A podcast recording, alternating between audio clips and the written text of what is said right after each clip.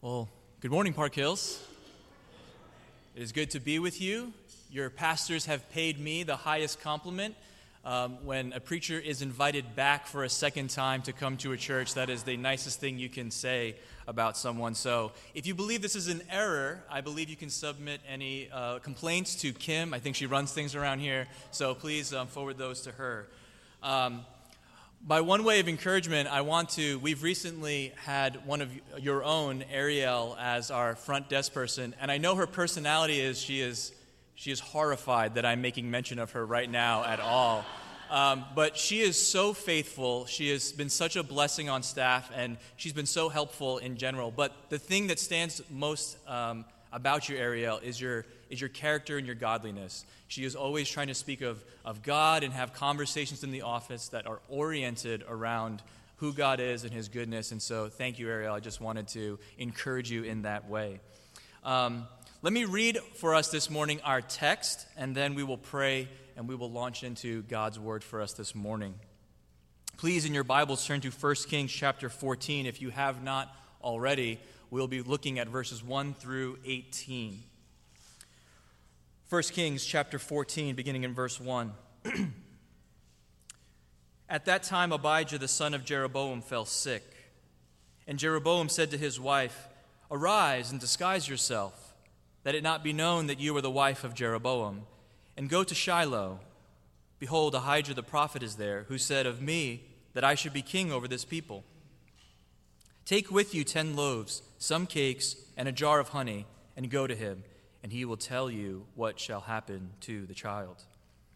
Jeroboam's wife did so. She arose and went to Shiloh and came to the house of Ahijah. Now Ahijah could not see, for his eyes were dim because of his age. And the Lord said to Ahijah, Behold, the wife of Jeroboam is coming to inquire of you concerning her son, for he is sick. Thus and thus you shall say to her. When she came, she pretended to be another woman. But when Ahijah heard the sound of her feet as she came in at the door, he said, Come in, wife of Jeroboam. Why do you pretend to be another? For I am charged with unbearable news for you. Go, tell Jeroboam, Thus says the Lord, the God of Israel, because I exalted you from among the people, and made you leader over my people Israel, and tore the kingdom away from the house of David, and gave it to you and yet you have not been like my servant David, who kept my commandments and followed me with all his heart, doing only which is, was right in my eyes. But you have done evil above all who were before you, and have gone and made for yourself other gods and metal images, provoking me to anger, and have cast me behind your back. Therefore, behold, I will bring harm upon the house of Jeroboam, and will cut off from Jeroboam every male, both bond and free, in Israel, and will burn up the house of Jeroboam as a man burns up dung until it is all gone. Anyone belonging to Jeroboam who dies in the city, the dogs shall eat, and any who die in the open country, the birds of the heavens shall eat, for the Lord has spoken it.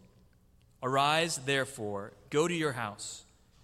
When your feet enter the city, the child shall die and all Israel shall mourn for him and bury him, for he only of Jeroboam shall come to the grave, because in him there is found something pleasing to the Lord, the God of Israel, in the house of Jeroboam. Moreover, the Lord will raise up for himself a king over Israel, who shall cut off the house of Jeroboam today, and henceforth the Lord will strike Israel as a reed is shaken in the water and root up Israel out of this good land that he gave to their fathers and scatter them beyond the Euphrates, because they have made their Asherim, provoking the Lord to anger. And he will give Israel up because of the sins of Jeroboam, which he sinned and made Israel to sin. Then Jeroboam's wife arose, departed, and came to Tirzah. And as she came into the threshold of the house, the child died.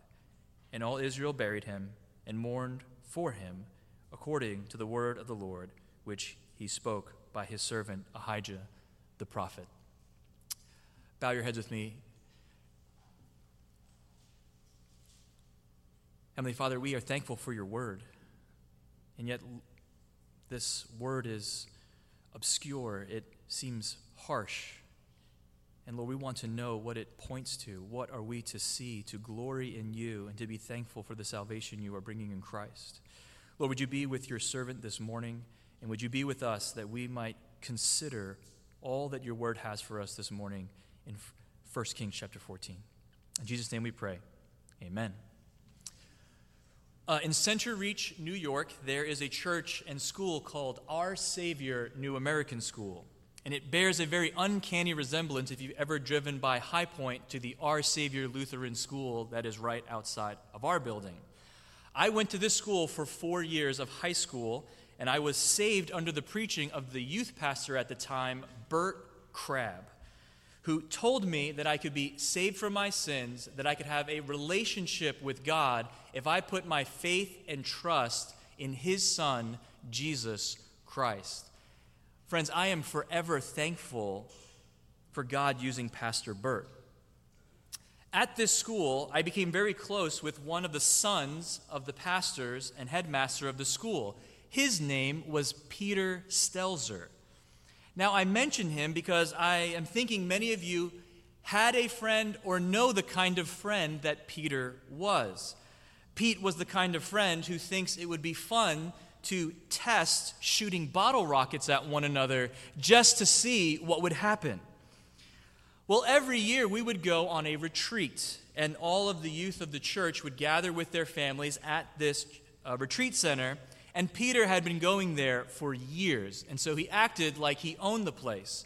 And so on a particular afternoon, he thought it would be hilarious if the box that he found in this building, which could fit two or three people inside of it, if we just put it at the top of the cabin stairs, a couple of us load into it, and we would ride it all the way down to the bottom. Peter taught me sometimes the journey is more important than the destination. Doing these things with my good friend Pete did not always end well. Sometimes it was fun and no trouble would come of it, but most of the time we either got detention, I ended up with a broken limb, or a chipped tooth might be the place that we were going. But if you hung around Pete long enough, you would hear a common refrain from authority and parents and peers Pete, what on earth were you thinking? Well, today we are looking at the judgment and the curse that was placed upon the house of Jeroboam and the consequence of his many sins. If I had a time machine and I was able to talk to biblical characters, I think the thing I would ask King Jeroboam is King Jeroboam, what were you thinking? When you read about Jeroboam's life in the scriptures, I don't think you can but scratch your head and wonder what in the world was this man thinking? And so, to appreciate chapter 14 this morning, please allow me a brief moment to give you context of what happened right before it. It is really very important that you understand how we got here so you can understand what God is doing in chapter 14. Most of you know who King David is. I believe you are going through 2 Samuel now, is that correct? Okay. So you already know that David was a man after God's own heart, and God promised that David would always have a king that would be on the throne, and that he would establish his kingdom forever. Well, his son Solomon comes along, and his wisdom is like no other, and he builds the house for the Lord that God did not permit David to build. And despite his immense wisdom, the riches, and the promise that God would be with him, Solomon's Achilles' heel was foreign women. Uh, he could not keep himself from taking hundreds of wives and concubines from the other nations, which then led him to worship and follow after their gods, to then turn his heart away from Yahweh. Because Solomon did not wholeheartedly obey the Lord, God told him that he would give the kingdom to one of his servants. Enter in now Jeroboam. Ahijah the prophet tells Jeroboam the kingdom would be stripped from Solomon and the ten tribes of Israel would go over to him, and that the nation of Israel would be separated into the northern and southern kingdoms. Jeroboam at this time was nothing more than a very industrious, able servant in the kingdom charged with keeping the forced labor in Israel. Yet, he had somehow been selected by the Lord, and God said to him through the prophet Ahijah, If you follow me, if you obey me, if you are like my servant David, then I will build for you an everlasting house. He would establish Jeroboam forever and give Israel to him. And you can read all about that in 1 Kings chapter 11. Well, lo and behold, the word of the Lord comes true through no doing of Jeroboam, but Solomon's son Rehoboam follows some bad counsel. And he loses face with the northern kingdom, and he makes their burdens worse. And the people turned to Jeroboam to be their leader and their king, all as the Lord had spoken. Now, if you are King Jeroboam, what would you be thinking at this moment? This God of Israel guy. He's the real McCoy. He told me exactly what would happen. What an opportunity I have to reestablish Israel under his rule, his statutes, to gain his favor, to follow him, and to know what he would command. But that's not how the story goes. Almost immediately after Jeroboam comes to power, he institutes some plans of his own to fortify his position, his leadership, and his power. His first recorded act of king, as king in chapter 12 was to create a religion. Verse 28 says So the king took counsel and made two calves of gold. And he said to the people, You have gone up to Jerusalem long enough. Behold, your gods, plural, O Israel, who brought you up out of the land of Egypt, and he set one in Bethel and he put the other in Dan. My goodness. Jeroboam, what are you thinking? But he did not stop there. He appointed priests, he made holidays. He appointed new feasts. He offered sacrifice and offerings to these metal images, and he made the people of God worship them. All of which Scripture says he had devised from his own heart. But it gets worse. In chapter 13, God confronts Jeroboam through an unnamed prophet. The prophet warns Jeroboam of his sin and the coming consequences. And to prove it, when Jeroboam raises his arm to say, Seize that man, his arm withers before the people. As the millennials say, it got all jacked up, right? And so he says to the prophet, Please beg of your God to do something. And so in chapter 13, verse 6, he says, And the king said to the man of God, Entreat now the favor of the Lord your God, and pray for me that my hand may be restored. And the man of God entreated the Lord, and the king's hand was restored to him, and it became as it was before. Jeroboam gets a second chance. God sends a warning prophet. Surely at this point, Jeroboam is putting two and two together. The God of Israel. He ain't playing around. Best not make him mad, best to repent, best to turn to him and seek his counsel. Get rid of this phony baloney religion that I've been promoting. You would think he learned his lesson. But we sadly read in the verse verses directly preceding chapter 14. After this thing, after the, the healing of his hand, Jeroboam did not turn away from his evil way, but made priests for the high places again from among all the people. Any who would, he ordained to be priests of the high places. And this thing became sin in the house of Jeroboam so as to cut it off, to destroy it from the face of the earth. I ask the question again Jeroboam, what were you thinking? Point number one the God of Israel is not a God to be trifled with. To trifle with something or someone is to not show it proper seriousness or respect for the thing or the person. When I was in middle school, um, I learned this the hard way that my mother is not someone to be trifled with. You see, I once disrupted my eighth grade science class by spraying my water bottle over a classmate that I did not like, Stephen Hirsch. For this, I got detention, and rightfully so. But to lessen my sin in the eyes of my mother, I thought I would tell a lie.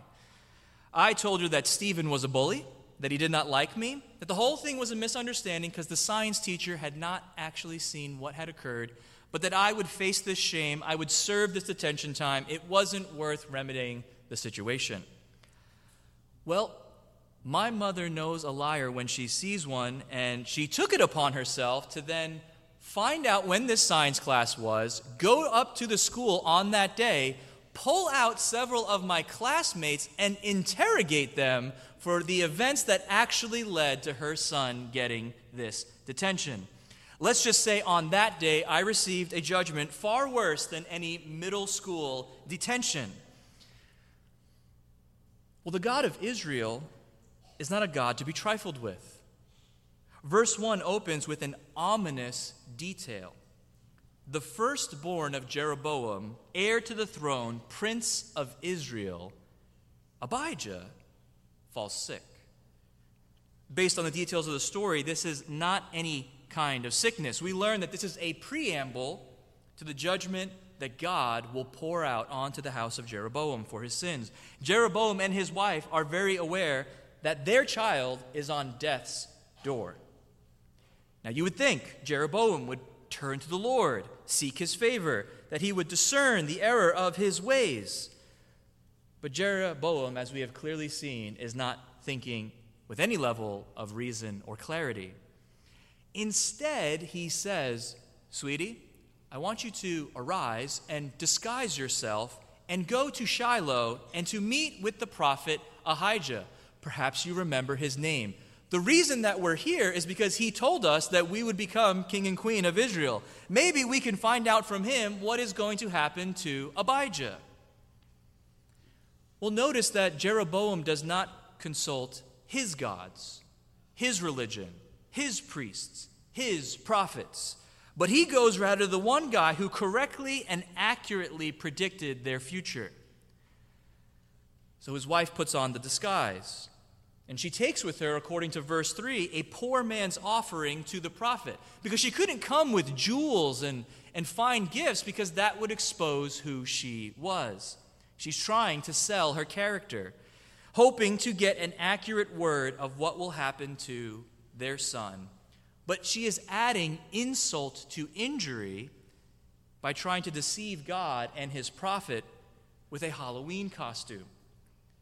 To further add irony to the story, Ahijah the prophet is old and his eyesight is terrible.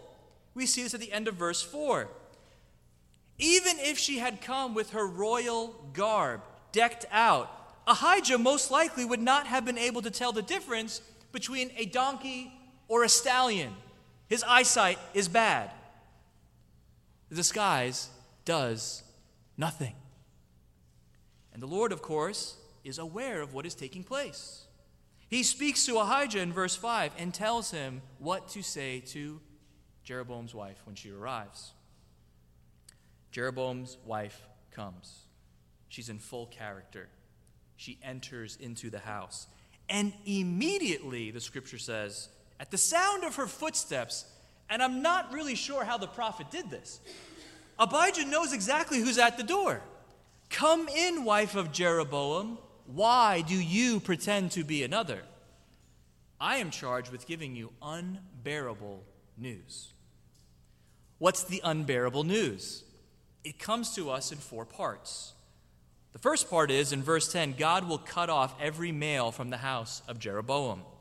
Not only will all in the house of Jeroboam die, but there will be no royal dynasty. There will be no ancestors to Jeroboam. Anyone belonging to the wicked house of Jeroboam will be utterly wiped off the face of the earth. Let me tell you, if you decide to do a genetic test, 23andMe, you will not find your lineage going anywhere back to Jeroboam. he was utterly annihilated, no descendants. And I can't put to you how strongly God speaks this word against Jeroboam. The language of Scripture is so harsh that almost all Bible translations sanitize the original language when they write in verse 10, every male, both bond and free. I'm not saying that that's a wrong translation. I'm just saying they've sanitized it. It's actually a euphemism. Because if you translate the language verbatim, what it actually says is to all those who urinate against the wall, you will be burned up like a man burns feces.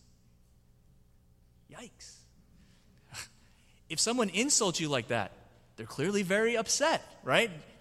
But the crazier part is this is not just some random person. This is God. God is communicating this way.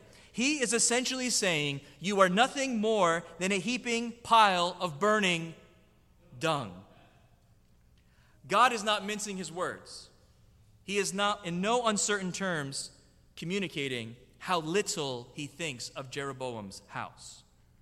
The second thing that we see is not only will all the house of Jeroboam die, as if that's not bad enough, God also indicates that none of those who die will have a proper burial. Rather, their bodies will be eaten, licked up, pecked at by dogs in the city and birds in the air of the open country. Now, if you know your Bible, that language is reminiscent of the curses that would come on the people of God if they broke their covenant with Yahweh in Deuteronomy 28 26. Your dead bodies shall be food for all birds of the air and beasts of the earth, and there shall be no one to frighten them away. Culturally, when a person dies, it would be a sign of honor and an indicator of a good life to have a proper burial, to rest with one's fathers, to be mourned over that would have been a sign of the good life. It would have been an indication of a perhaps blessed life to come. The third thing we see is in verse 12. When Jeroboam's wife returns, it says that her son will immediately die. And the one sliver of redeeming news is that this male child, this male only, will be buried well, and he will be mourned over by the people, which we will address here shortly. The fourth and final thing, the final stage of this prophecy, is ending that not only will another king rise up to take Jeroboam's place, but Israel herself will experience the judgment and wrath of God for her idolatry. That God would root up Israel, scatter them, and give her up because of the sins of Jeroboam, which he made Israel to sin. And you can see that in verses 14 through 16. Now, some commentaries make notice of these themes, and what they call them is a reverse Passover, a reverse Exodus. You see, instead of a father covering the door with the blood of the lamb that will save the firstborn in the house, it is the father's sin and the blood on his hands that cause the death of the son. Moreover, Jeroboam's wife entering through the doorframe of her house will not bring life and salvation, but death and judgment. Instead of Israel crossing over the river Jordan into the promised land to rejoice in their freedom from slavery, injustice, and oppression, to worship their saving God, instead they will cross another river, the river Euphrates prophesying their removal from the land, an exile, and a return to slavery because they turned away from worshiping rightly the God who saved them in Egypt. At this point, is this not truly unbearable news? What are we to think about this? Point number one the God of Israel is not a God to be trifled with. Point number two the God of Israel is a God who keeps his word. We have an expression we use sometimes to describe someone who sounds harsh but won't really follow up with what they said. We say, they are all bark, no bite. Parents, we unfortunately sometimes do this with our children, do we not? We tell them that if they do not behave, if they do not obey, we will take them home. We will leave the restaurant. We will abandon the amusement park. But really, that is all bark and no bite because we're not going to leave the chicken fingers behind and we're not going to get our money's worth for the overpriced ticket that we paid. So we are essentially using fear mongering to try to manipulate our children to do what we want them to do.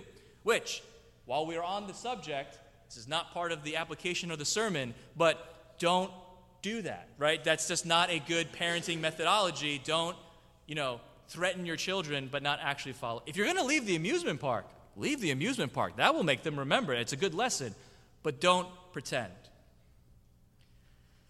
In a very good way, God is nothing like us. The God of Israel is a God who keeps his word. Know therefore that the Lord your God is a God, the faithful God, who keeps covenant and steadfast love to those who love him, keep his commandments to a thousand generations. Deuteronomy 7 9. We would all yes and amen that verse. We like that part. But what does verse 10 say directly after it?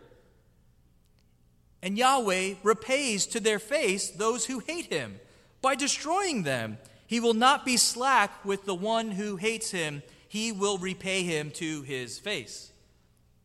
Usually we don't read that second part, we just stick with verse 9.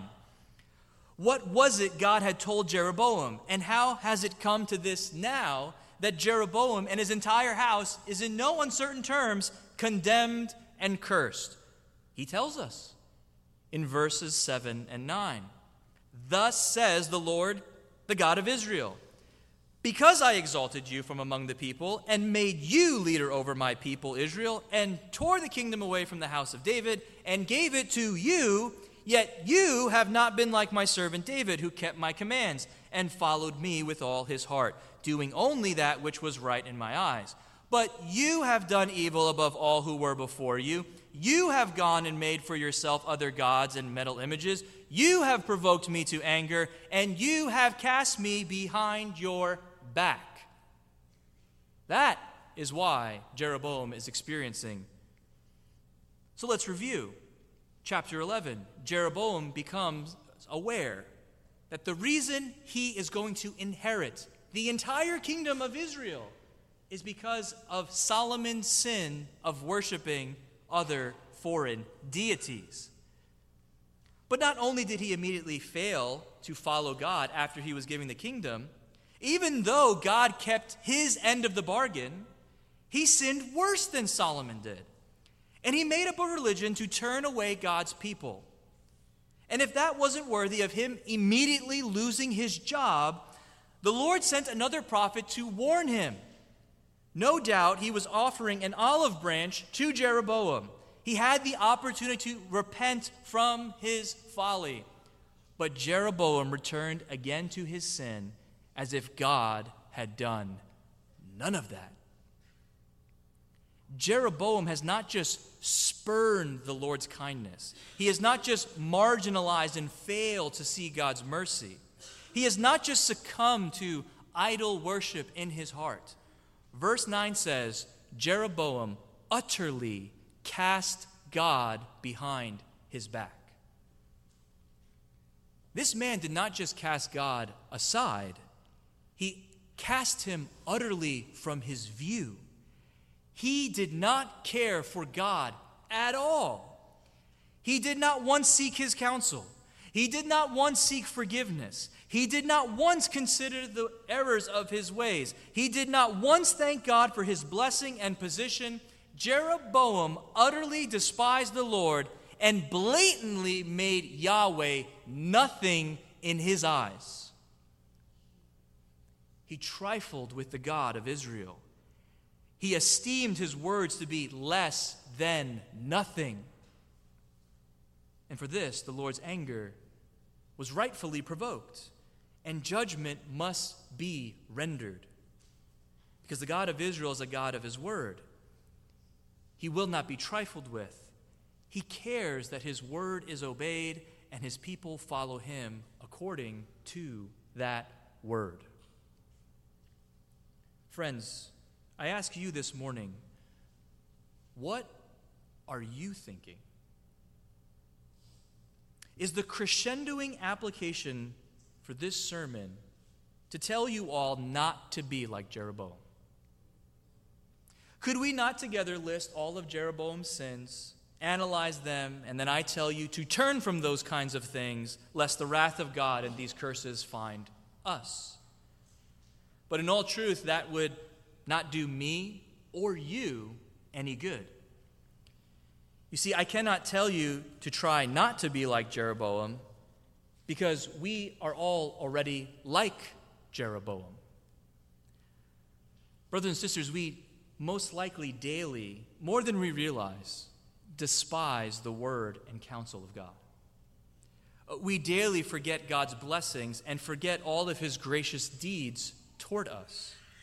We are all guilty of, at one point or another, putting on disguises of outward faith and piety, and then go home and remove them and carry forth what our hearts really desire, thinking that we have fooled others and God. Generally speaking, we are all living out of our own designs for our life. And we each turn to various idols that we worship in our hearts and we seek counsel from them way before we go to God.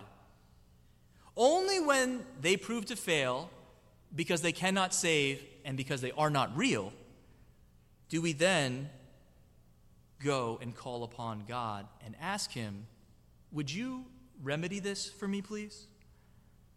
Rarely do we ask what got us here. Rarely do we consider the ways God has attempted to keep us from that sin and its consequences of our situation. All we want to know is God, what are you going to do about it now? How are you going to bail us out? How are you going to make yourself look right in my eyes?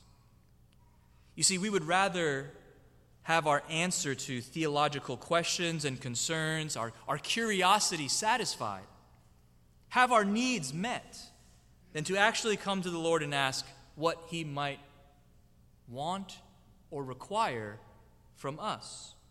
Rarely do we ask what might we need to repent of or be forgiven of, and what might be required of us to cut off a particular sin and to make things right. We presume upon the Lord to always get us out of the bind, but having little to no intention to actually living differently when He does. I'm not saying that some among us are not genuinely seeking the Lord. That's not what I'm saying.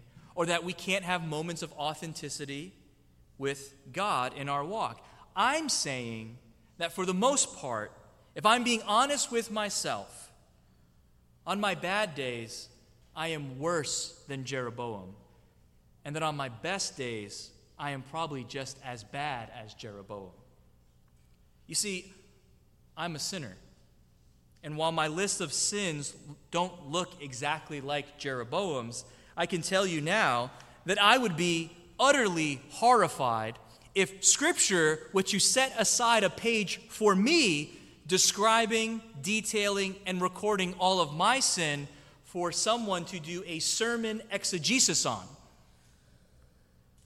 I am convinced, apart from the daily protection and intervention of my God, I would be hell bent on casting him behind my back. Jeroboam and his wife cared not why their son had become sick, and they did not even appeal to God for help. They only cared about the information that would satiate their curiosity of what would happen to him and then what would happen to them. They would attempt to get God's honest answer by mocking his wisdom, tricking his prophet, downplaying his omniscience by playing dress up to deceive him to get it. I wonder how many of us are guilty of walking in this morning with similar disguises ourselves, presuming upon the Lord, all the while spurning his commands and casting him behind our backs. The reality is, we are more like Jeroboam than we could ever know or admit. And we are already sentenced and judged by our wickedness and our immorality because I don't care who you are, I don't care what you've done or what you have not done, there is easily enough sin in your life to warrant the same condemnation and judgment of Jeroboam. But there's a silver lining in the midst of all of that unbearable news. And that is the good news that point number three the God of Israel saves whomever pleases him. God's word, every word of his prophecy to Jeroboam came true. The child died when Jeroboam's wife went home and entered her house. According to 2 Chronicles 13:20, the Lord struck down Jeroboam, and in less than one generation, in one chapter in 1 Kings chapter 15, 29, we read, And as soon as he was king, that is King Baasha, he killed all the house of Jeroboam. He left to the house of Jeroboam not one that breathed until he had destroyed it, according to the word of the Lord that he spoke by his servant Ahijah the Shilonite.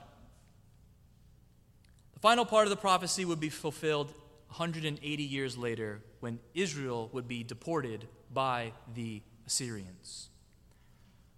God is not to be trifled with, and he is not helpless or unable to do all that he speaks. What the Lord says will happen, it's not a maybe, it's not left to a high chance of probability. What the Lord says will come to pass, will come to pass. And unless the God of Israel grants a word of pardon to override something that he's previously spoken, there should be no doubt that God will bring about the things which he speaks. But there's a very important detail I have left obscured thus far in the story, and I'd like to now read it for you. Please follow along in verses 12 and 13 of chapter 14. Arise, therefore, go to your house, speaking to the wife of Jeroboam. When your feet enter the city, the child shall die. And all Israel shall mourn for him and bury him, for he only of Jeroboam shall come to the grave, because in him there is found something pleasing to the Lord, the God of Israel, in the house of Jeroboam in the midst of such unbearable news, church, there is unimaginable good news for God's people. That despite our sins, despite our shortcomings, our idolatry, our waywardness, our disguises, our foolish hearts, God can save those he is pleased with. That's the conclusion I believe we're supposed to draw from verse 13. God promised that this child in the house of Jeroboam would be spared the curse, that he would have a proper burial, a proper funeral, and he would be mourned by the nation. You see, despite all the sin in the house of Jeroboam, the Lord had done something in Abijah. He was showing one in the house of Jeroboam undeserved mercy. Now, if you have been following with me, and you've been a very, very good audience, if you have any conviction, any stirring in your heart, any desire to turn from your sin, to be saved, to be restored to this God, and to escape the curses, the penalty, and the judgment your sins rightly deserve, because God is a God of His Word, and we do not want to mock Him, and He should not be trifled with, you must be wondering what did Abijah do? What did he do that he was pleasing in the sight of God? The answer to that is simply we don't know. We don't know. And I believe we don't know in the text for a very good reason. Hear me out.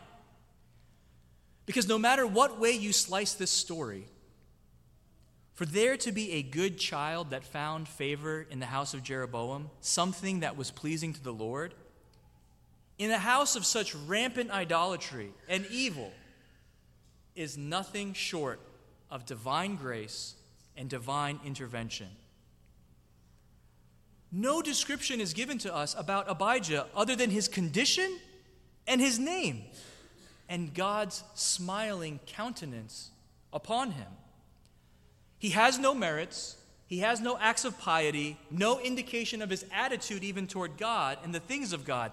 There is nothing that I can point you in this text or anywhere else in Scripture about Abijah that you could emulate, that we can copycat, or that we might do so that we can be found pleasing in God's eyes. And I think that is intentional. Because salvation belongs to the Lord, and He has mercy upon whom He has mercy, and compassion upon whom He has compassion. Romans 9 18. So then He has mercy on whomever He wills, and He hardens whomever He wills. There is no action you can take.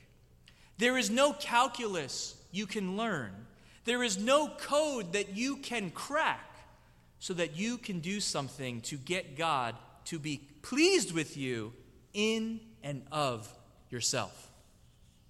Nothing. Romans chapter 3 says, There is no one who is righteous. No, not one. No one seeks after God.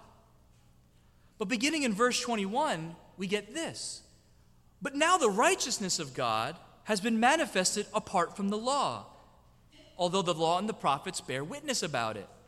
The righteousness of God through faith in Jesus Christ for all who believe. For there is no distinction. All have sinned and fall short of the glory of God, and they are justified by his grace as a gift through the redemption that is in Christ Jesus, whom God put forward as a propitiation by his blood to be received by faith. This was to show God's righteousness.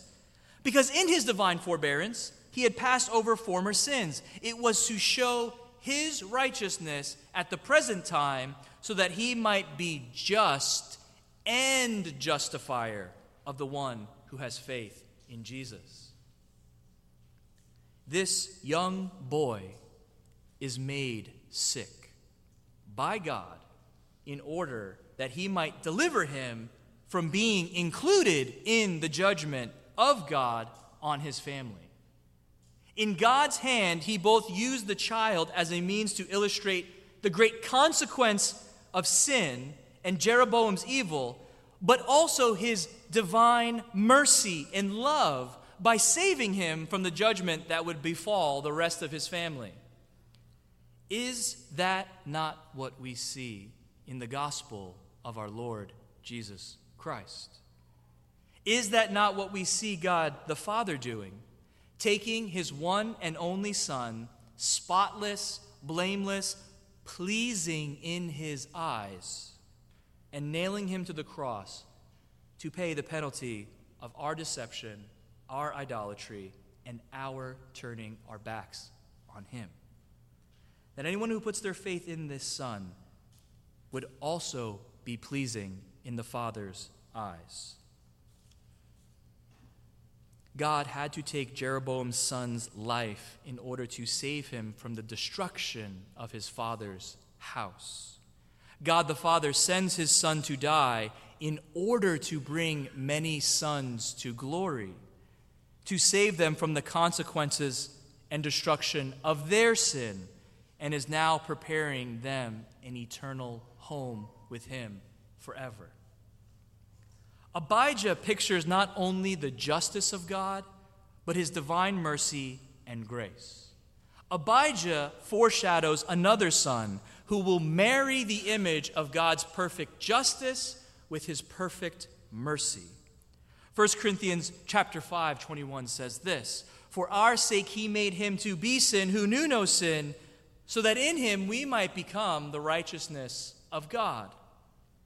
Jesus is both the one who takes upon himself the sins of God's people to satisfy the justice and wrath of God toward them, but also embodies God's infinite, unmerited mercy and grace to those who put their faith in his substitutionary sacrifice. Church, that is good news. That is something to rejoice in, for you are made pleasing to God by the perfect righteousness of his Son. And he can, and he is now able to save you to the uttermost. The gospel includes not only the un- unbearable news of what our sins have done to separate us from God, we do stand utterly guilty before Him, and our sentence is deserving nothing less than death, judgment, and condemnation. But the good news is that God has made intercession, and He made us pleasing before His eyes through the redemption of His Son, Jesus Christ, in order that we might be spared from the wrath and have eternal life with Him. We rejoice because God is pleased to save those who put their faith and trust in Jesus Christ. Nothing more, nothing less, Christ and Christ alone. John 3 36 says, Whoever believes in the Son has eternal life. Whoever does not obey the Son shall not see life, but the wrath of God remains on him. If you believe on the Lord Jesus Christ this morning, Rejoice that God took mercy upon you and has made you pleasing in his sight, that he is saving you from the wrath to come that your sins rightfully deserved. He did this apart from you, he did this despite you. We love because he first loved us. And if you have not believed on the Lord Jesus Christ, I humbly ask if you are trifling with God. Are you mocking God in his patience with you? Are you taking lightly the sins that he will one day have to judge? Are you spurning him at this very moment and doing everything in your power to cast him behind your back? I would then implore you to see the message and the good news of the gospel, the gift of God's favor Turn away from your sin. Heed the word of the Lord. Do not wait until the last day when you have to stand before him as judge. And he says, What on earth were you thinking? Repent and believe in Jesus for the forgiveness, the remission of your sins. Seek him while he still may be found. Allow him to make you pleasing in the eyes of his heavenly Father. The God of Israel is not a God to be trifled with. The God of Israel is a God who keeps his word, and the God of Israel saves whomever pleases him. As a closing thought, do you know what Abijah means in Hebrew? We see it a bunch of times in the scriptures. The name means Yahweh is my Father. Abijah's earthly father's sins were the reason for his untimely death. But Abijah's heavenly father delighted to pardon Abijah's sin so that he might enjoy eternal life because something was found pleasing in the eyes of God in Abijah. Let us close by reading Isaiah 46, 8 through 11. I will read it out loud for us. Remember this and stand firm. Recall it to mind, you transgressors.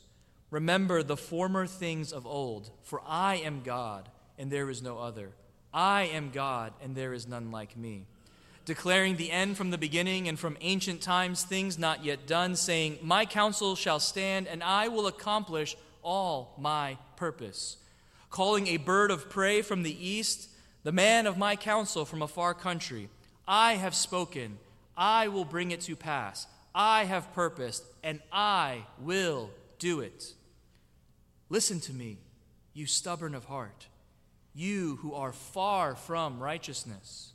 I bring near my righteousness. It is not far off, and my salvation will not delay.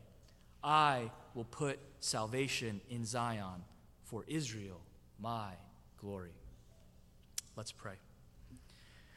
Heavenly Father, Lord, we desire to fear you, to come before you humbly, to recognize that you are the God of all creation, that you are the God of Israel, and that you are not to be trifled with, and your word always holds true. Your word says that anyone who puts their faith in your Son, Jesus Christ, will be saved, will be ransomed. And Lord, we ask that you would do something by making us pleasing in your sight. Do what we cannot do for ourselves. We cast ourselves upon you and you alone. Give us Christ. Show us Christ. Lord, we love you. We praise you. We thank you for your Son. In Jesus' name, amen.